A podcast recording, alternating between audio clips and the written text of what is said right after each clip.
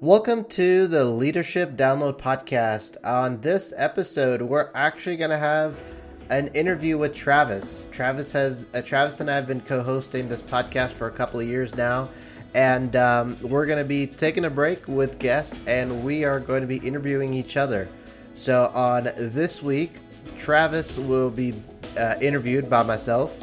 And the next week, uh, you'll get some insights on my story a little bit, or Travis will be interviewing me. So uh, we really hope you enjoyed this podcast episode. This is an awesome interview. Um, it gives a little bit insight of who Travis Vandeusen is. And uh, if you want to connect with Travis, uh, you can find him on social media as well. And he also launched his own venture that I'll uh, provide some more insights on after the podcast episode. So I really hope you enjoy this podcast interview with Travis Vandeusen. Well, Travis, uh, it's really a, an amazing opportunity to get to interview you and um, also to hear more about your story and for you to share your story to our audience, listeners, and viewers. Yeah, happy to be here. Be a first time really doing anything like this from this perspective. So uh, it'll be interesting how it all turns out. Yeah, I know a little bit about your story, but I'm looking forward to to learning some more. So, um, give us some some background before we go a little bit deep. You know, give us some background of um, your upbringing and growing up. I know you're originally from uh, North Carolina, so I guess let's start there. Yeah, so originally from North Carolina, uh, love love North Carolina, best state uh, in the in the country. I've always enjoyed living here, gotten to live many different places, uh, and I always seem to want to be brought when I'm back in North Carolina. It's when I'm the happiest. Uh, so yeah, grew up family family of four. Had a younger sister. Mom and dad. Dad's a truck driver. My uh, mom uh, ran a daycare for most of her most of her career, and uh, grew up kind of this middle class, average average family. Uh, nothing nothing overly special. Went to church on Sunday. You know, just nothing nothing overly exciting for for the early years. Yeah, well, I have a difference of opinion on uh, North Carolina being the great state. I say it's the great state of California, where I'm from. So, you know, what we call you. You know, you know what we call all the great state of Californians that are coming to live in, in uh, North Carolina now. So, yeah. Um, so, so I guess. Uh, so let's start with. Um, you know, one of the unique experiences you have is um, living in Haiti. So, talk about more so how that opportunity came up and um, what how your journey was throughout that time because you you lived there for quite an extended time. And uh, so just dive deep in there and and um, yeah. I think yeah i think to start talking about the the story of how everything made it to haiti i have to go back to about 13 or 14 years old um, my parents um, were not in the best habit of getting us to church on Sundays and and really hadn't been that great of an example up until that point. And we, uh, I guess my parents realized as my sister got older and as we were getting older that needing a little bit of uh, grounding in somewhere would be would be beneficial. And uh, they decided to start taking us to church and they church shopped around and we ended up landing at a church called New Life Wesleyan Church out in, here in Garner, North Carolina. And uh, we started going there. And that's when I actually met probably one of the more transformational people that I in my my faith journey. Uh, a man named Josh Leroy. He was in his early 20s. He just became a youth pastor, and uh, was really one of the first people to uh, be willing to walk beside me and kind of guide me and and kind of help me navigate my middle school and some of my high school years. Um, that really kind of set me straight and kind of helped me uh, find my way to um, to basically navigate high school without any major major failures you know a, a, lot of people have struggled to get to those 18 19 20 years old uh, 20 year old period but you know my my faith and my my uh, rootedness in having great relationships uh, people who were older than me that the guidance that i was able to get from them uh, was huge that allowed me to uh, to kind of just stay on the stay on the narrow path that I that it was necessary for me to make it through. Uh, well, when I was a senior in high school, uh, I had the opportunity to visit Haiti. It was just a mission trip. You know, it was one of those deals where my parents were like, you know, you're getting a little ungrateful, and uh, I think it'd be good for you to go spend some time somewhere where people are having a, you know, things are a little harder, a little more complicated. Uh, not knowing that when I got there, what I would see would be, you know, would be extreme poverty. We'd see, you know, extreme situations that uh, most people never see, you know, uh, something you see on TV. You know, it's something that you don't get to experience uh, in real life. And and I spent a week in, in Haiti the first time and came back as a as a very broken individual uh, from perspective of the way the rest of the world uh, functions. Um, I, I, could just remember uh, I had to give a little speech on stage at my church the Sunday after, and uh, pretty much all I could do was cry. And I'm not a crier, Cameron. You've known me for quite a while. I'm not an overly emotional individual.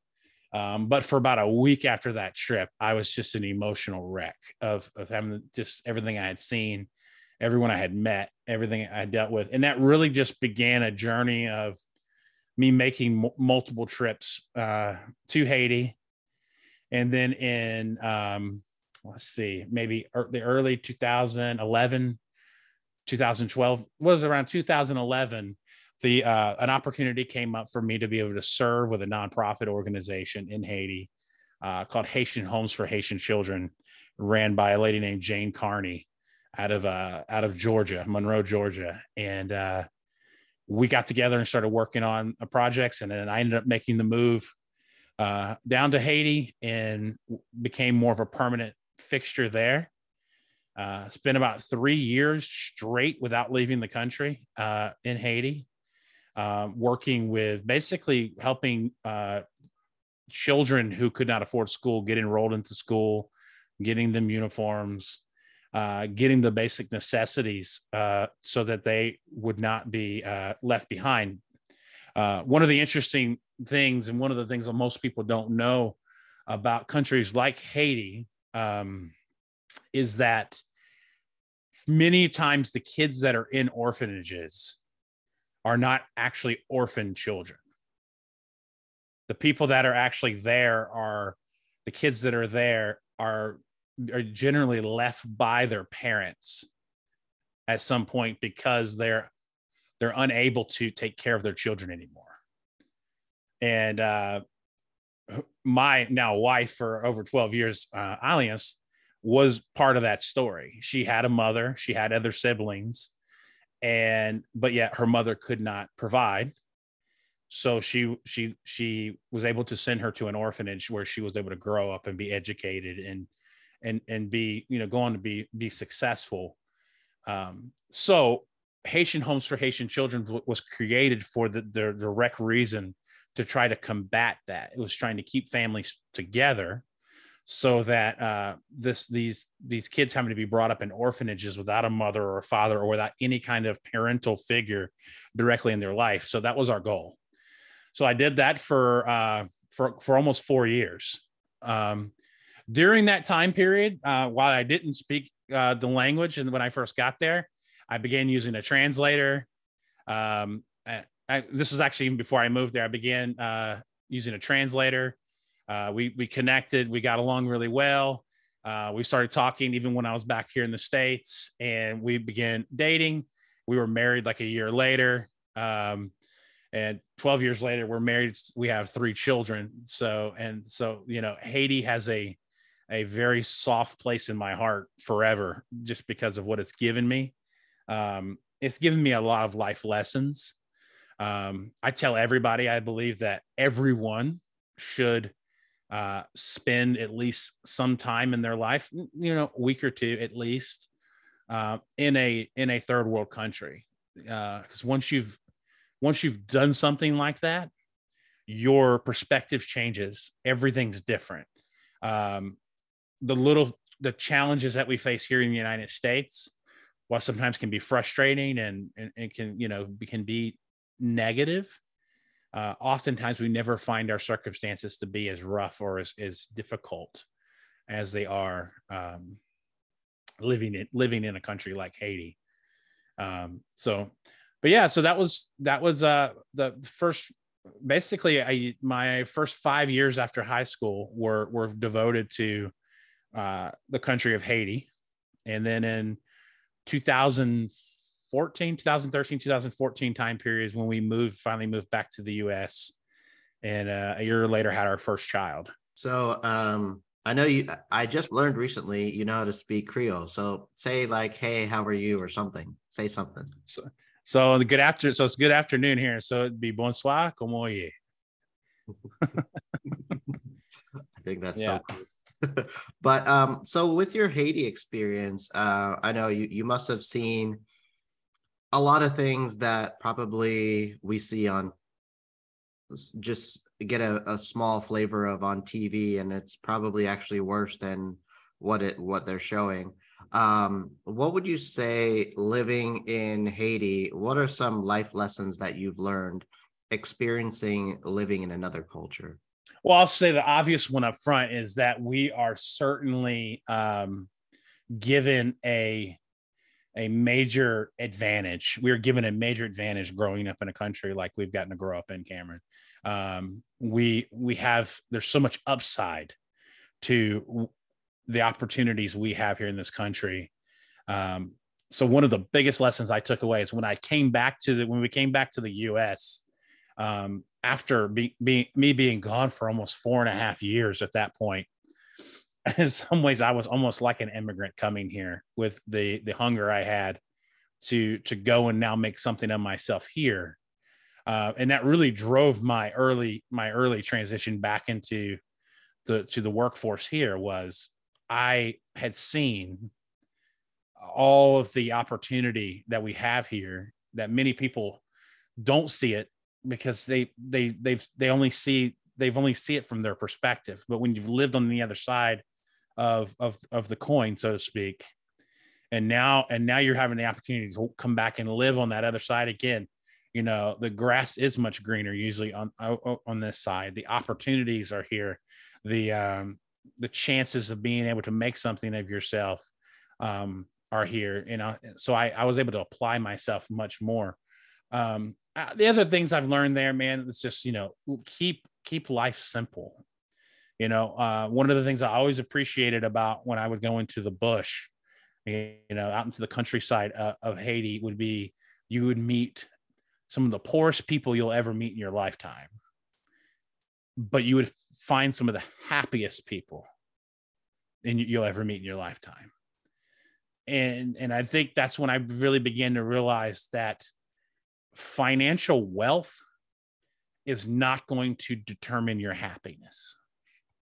And that the only thing that money really does for you in life is provides you with options. So yeah, we want to make money, yeah, we want to be financially f- viable, in our lives.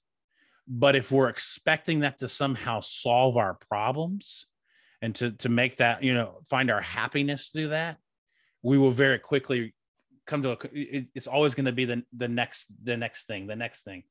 So I found that, you know, you can be uh, poor and be happy. Those are two separate things.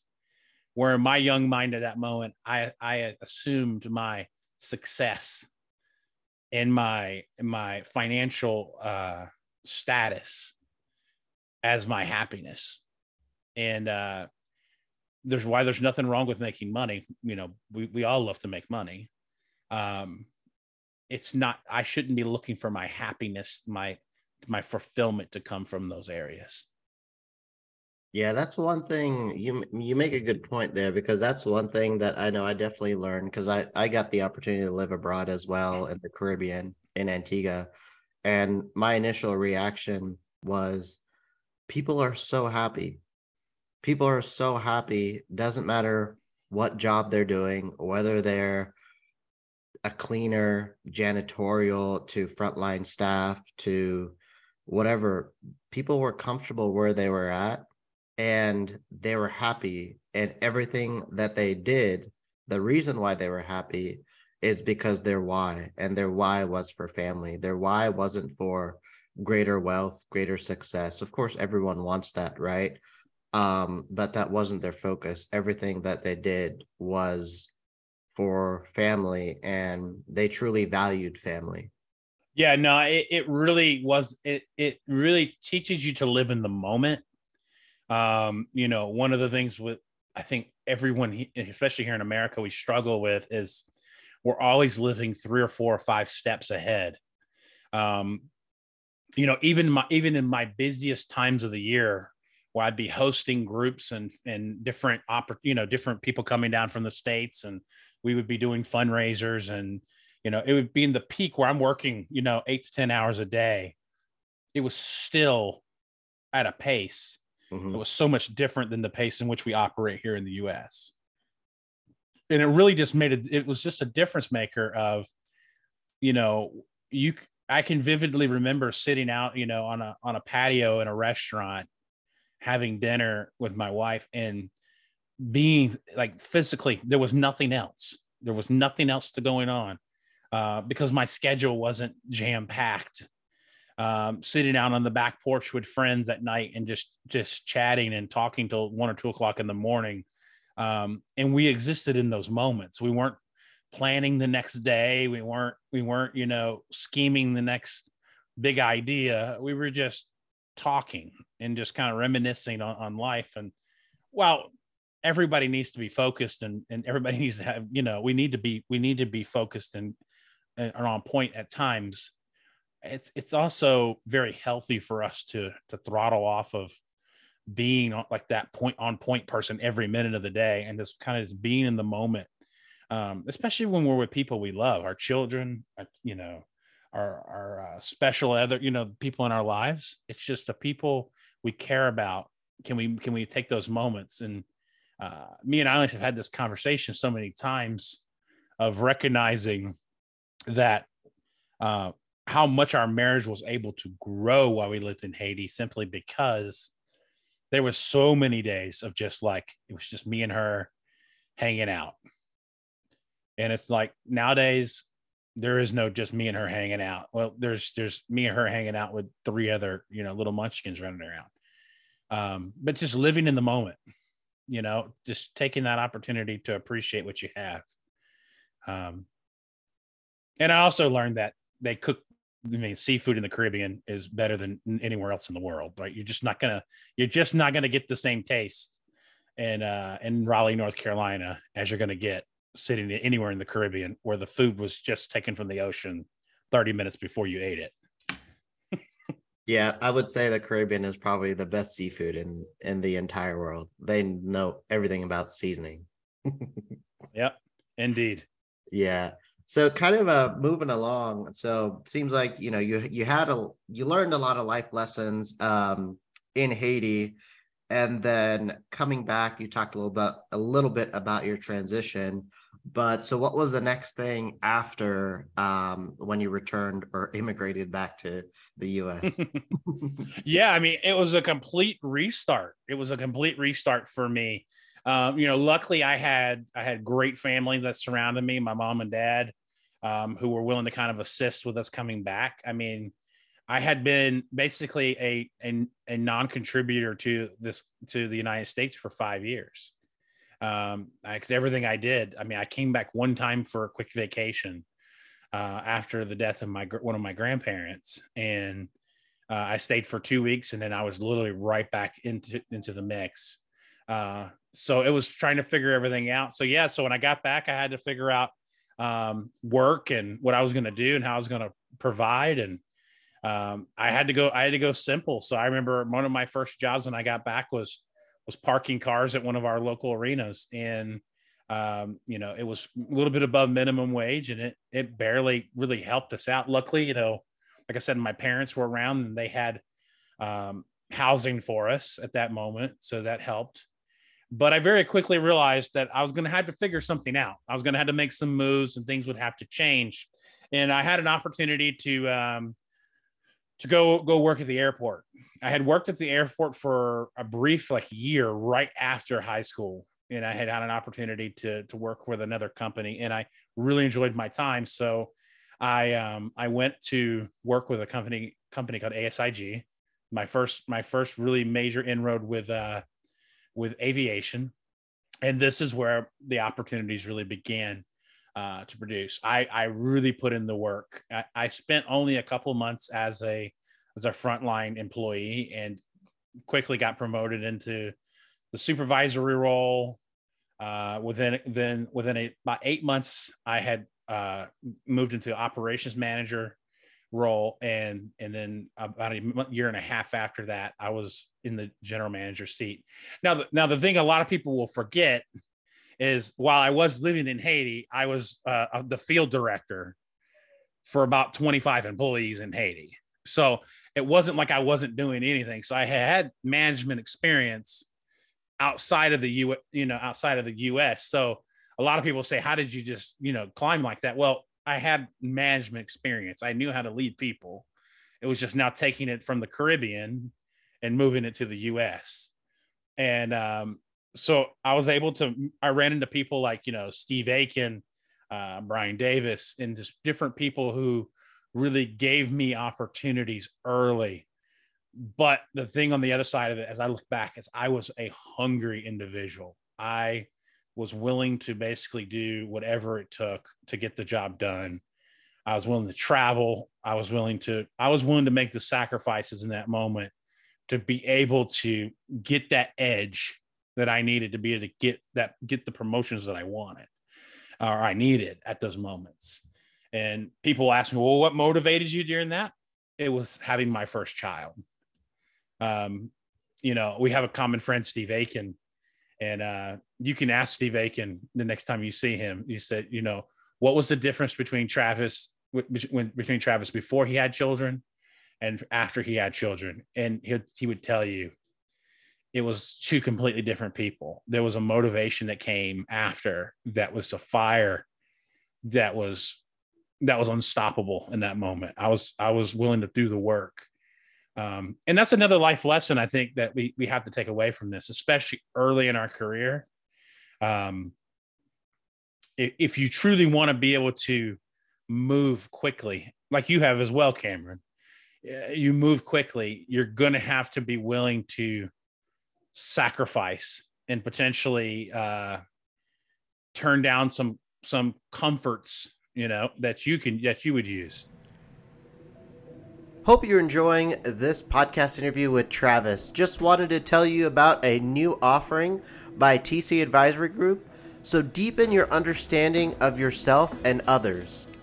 DISC is a personal assessment tool used by more than 1 million people every year to help improve teamwork, communication, and productivity in the workplace. So, if you would like to learn more about what the DISC assessment is all about, we're offering a DISC assessment along with a 30 minute consultation with our team at TC Advisory Group. Now, if you're interested in learning more about this, find out more about this service at tcadvisorygroup.com. Again, this includes a DISC assessment along with a 30 minute consultation. And we also offer this to teams and organizations and also departments. So if you would like to try this out, feel free to book a discovery call with us. And the link is in the podcast description. Or you can check out our website, tcadvisorygroup.com.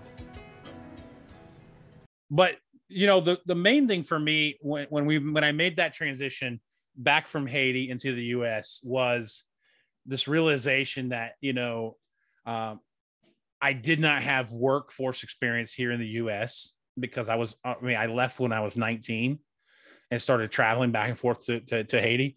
So I realized very quickly the only thing I could do is just be be that person who's constantly adding value to the company, constantly putting my neck out there, being willing to to, to do what needs to be done, uh, doing the jobs that nobody wanted to do, uh, taking the shifts that nobody wanted to take.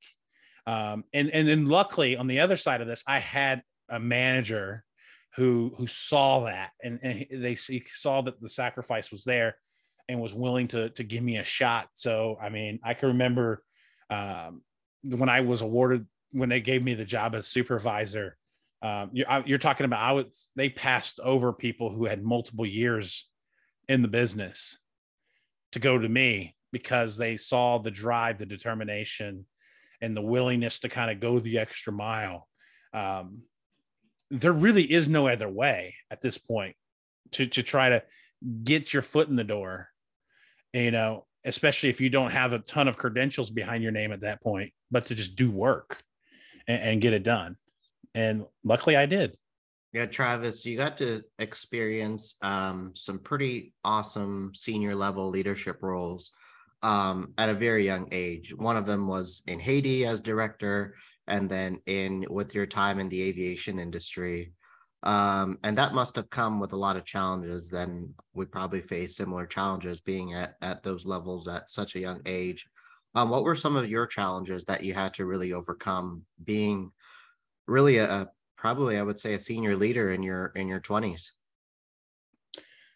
Yeah, I mean, outside of just trying to keep humility, you know, and if you're, you know, here you are in your mid 20s and you're you're leading people who are twice your age in some cases that have been doing I can remember one case in particular and I mean and this just gentleman I I, I mean I I think the world of this guy now uh, we're still friends still today, but I can remember him coming up to me. He was my maintenance manager at the time and saying, you know, basically, hey, kid, you know, I've been doing this job longer than you've been alive. So basically, go sit in the corner and shut up. And my, my, my responses to how I handled those situations were probably some of my most challenging moments, but they were also some of my most uh, growth oriented moments uh, of of realizing, okay, you know, yes, this guy does have this experience. Yes, they do have the wisdom. So instead of making this a battle, I'm going to make this guy my friend, um, and I'm going to come beside him, and I'm going to ask his advice, and I'm going to use his advice 80% of the time so that when the when the rare occasion comes that I have to go against what he wants, he's he's not gonna he's not gonna give me a lot of pushback. Um, so one of the early challenges of being that young is that you tend to have so many people you're leading oh, that are working with you that are older and sometimes more experienced. And instead of instead of trying to pretend that that's not accurate, that somehow you do know more, I, I, I found it so much wiser to just openly admit I need your help. Like I'm I'm so happy you're here. I'm I count myself lucky to be to have someone with this much experience on my team.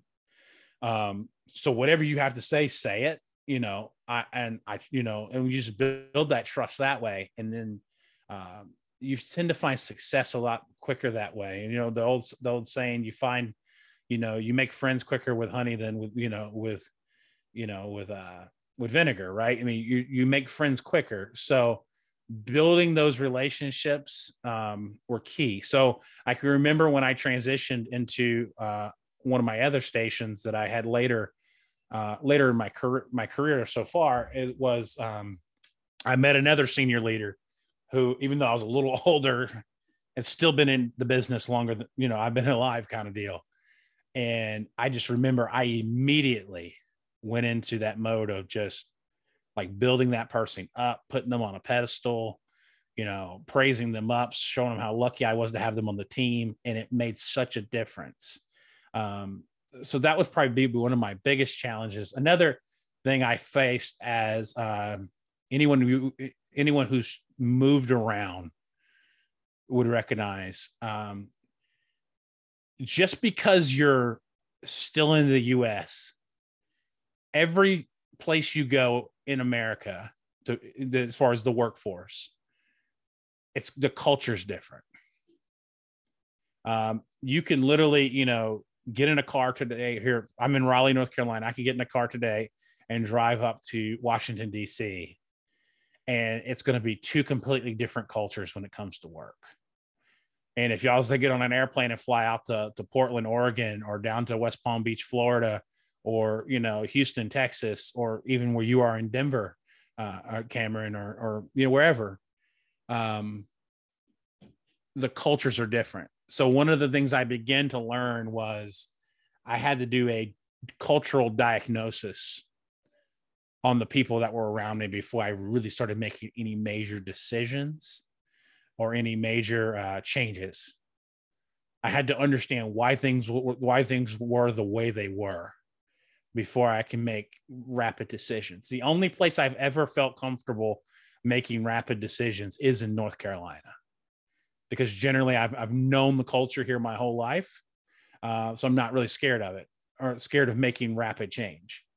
But going anywhere else, um, it, you have to really think about that. And that is something I think that especially people who are at a at a executive or senior super senior level position that's leading across multiple regions um, you can't lead everyone the same.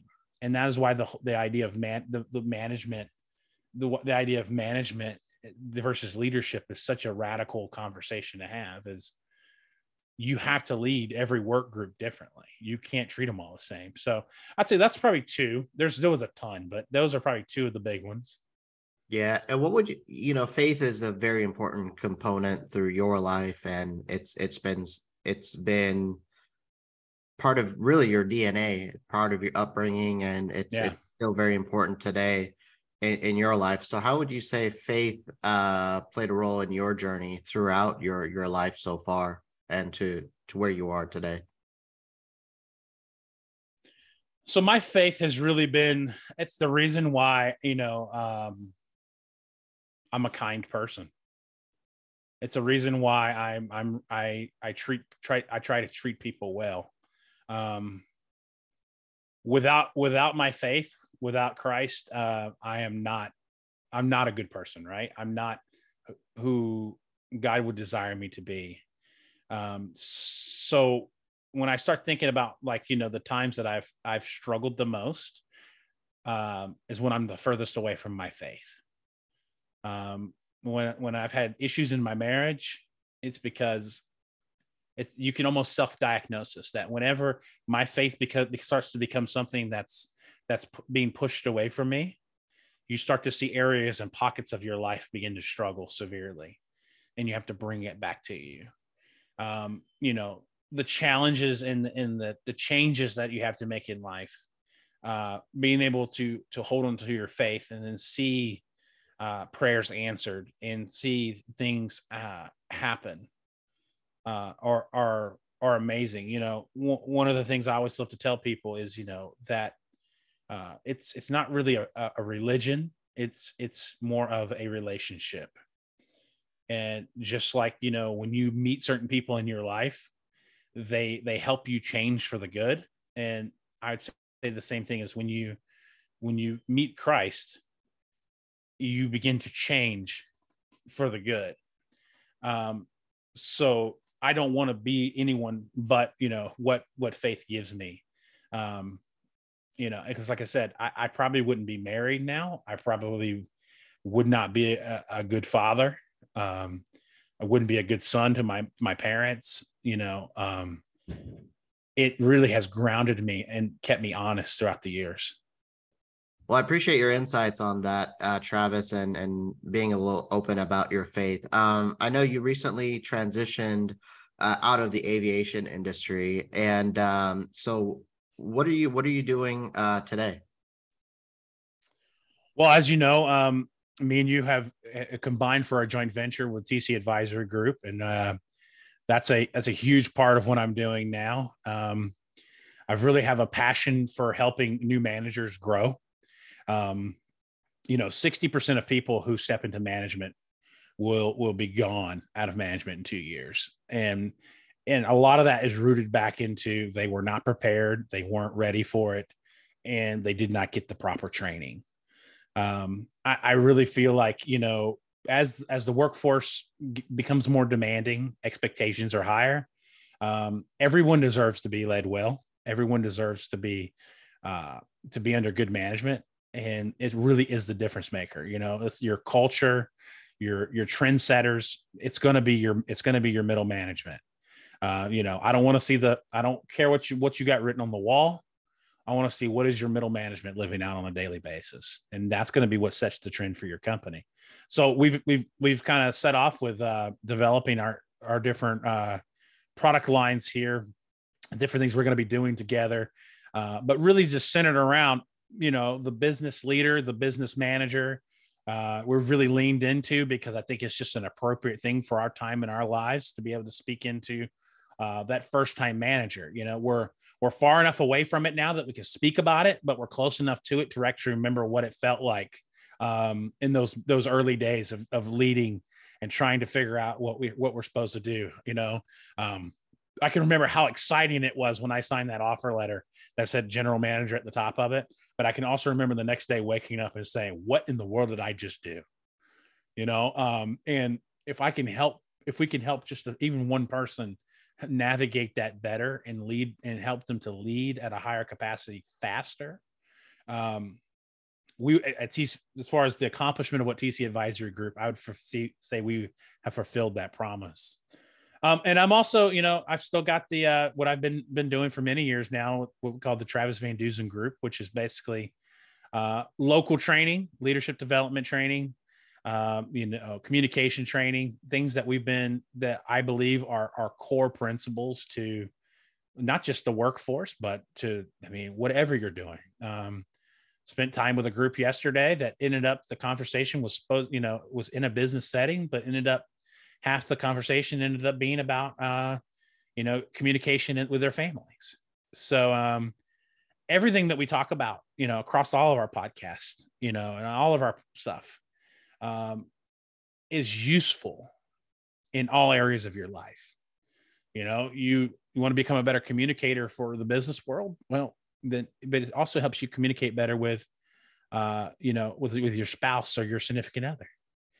Um you know these things are just so so important that i that i felt this was a time for for for me to kind of step away and to focus fully on this. And like i said cameron when we got so we got a lot of things uh going a lot of irons in the fire and a lot of exciting things coming down the pike. So um yeah i'm keeping busy. And where would you say your uh passion for leadership stemmed from I would say my passion for leadership stemmed from two places. Um, number one is is I watched how my I, watched how my first senior pastor led uh, his church, and how and I appreciated how much he how how well he he led others and I as I got older 18 19 years old I remember be, beginning to ask him uh you know how did how do you know to how do how do you know how well to make these decisions how quickly to make these decisions and he began to share with me leadership principles and and he was the one who introduced me to John Maxwell and Jim Collins and really started putting leadership books in my hands. He was actually the first person to buy a leadership book for me. The second part of the leadership really still stems from the first time I ever sat in the leadership chair. I had no training and really it was by number one the grace of god and really by my own wittiness and the luck of having a couple pe- people around me who were willing to help me and be patient with me that i was successful. And but but when i started walking away from that i realized number one it was so important that i grow myself that i get better but also that you know other people need this these opportunities to grow uh, before they step into these positions because people are stepping into these positions and failing. And then they come back and they say oh, i'm not a leader because i failed. And i'm starting to and i go to some no you you you are a leader and you can be a leader. It was just you weren't equipped correctly and you were and you weren't given the right tools to help you be successful.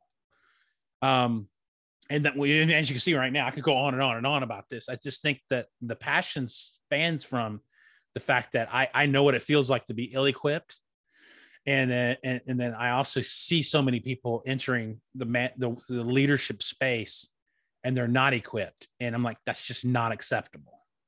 So my passion is to just make make you know bridge that gap as much as I can.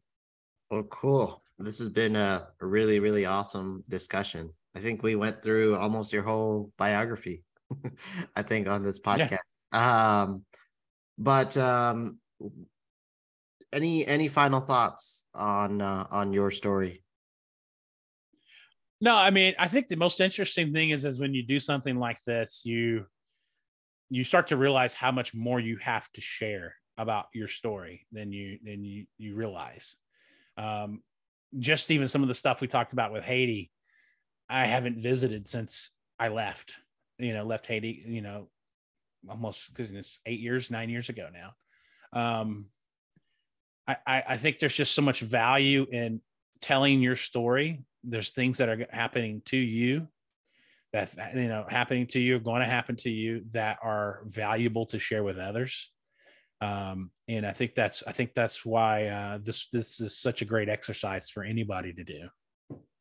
Yeah. So as we kind of wrap up the this this discussion uh, for the podcast, um, with everything that you've done and everything that you've experienced and everything that you are doing today, what is one advice you would give to our audience and listeners and viewers? Um, the best piece of advice I think I could give people is if you don't like to read, learn, force yourself, make yourself learn to read. Um, I think that is something that our society is becoming more and more. I'm meeting more and more people by the day that are unwilling to to do any reading at all, um, and I think that eventually that will become a detriment to our society and our ability to grow. Um, is uh, I was actually having a conversation with a pastor friend of mine the other day, and he was actually saying that seminaries are having to shrink their book sizes because the seminary students are now are, are now unwilling to read the four and the 500 you know page books and because they can't handle it. Well a lot of that is just because people don't have the tolerance anymore to be able to read. Um, so making that a practice for yourself is, is huge. Well that's awesome. It's been uh it's been amazing just to hear your story and i think we should definitely do this again dive a bit deeper in in one of one of the stories or topics. So appreciate your this discussion and and your time on this podcast. Not a problem. Well we thank you for tuning in to this episode of the leadership download podcast Hope you enjoyed this discussion that I had with Travis and got the uh, rare opportunity, I would say, to interview him. And so hope hopefully this provided some more insights on who Travis Vandeusen is all about. And if you would like to connect with him more, uh, you can find him on every social media platform, uh, Travis Vandeusen, and uh, you can connect with him there and I'll, I'll, leave the link in the podcast description where you can connect with Travis and the work that he's doing. He's an avid blog writer and writes uh, frequent articles on LinkedIn, and which are very insightful. And he puts a lot of time into that content as well. And he actually does most of the writing for any podcast teachings that we do. So he's kind of the uh, the expert behind uh, the work that we're doing, and really the the true content creator, I would call. Um, so thank you so much again for tuning in. And if you want to connect with the new venture that Travis and I have partnered on, you can check us out at tcadvisorygroup.com. We have several offerings that we can help you in your leadership wherever you're at, and we can also help your organization, your team, your department, whatever that might be. And feel free to book a discovery call um, on our website, and also I'll leave the link in our podcast description as well if you would like to find out more about TC Advisory Group and how we can help your organization or even your leadership on an individual level. So we hope this podcast interview added value to your leadership and you're able to get good takeaways wherever you're at in your leadership journey. We will catch you on the next episode.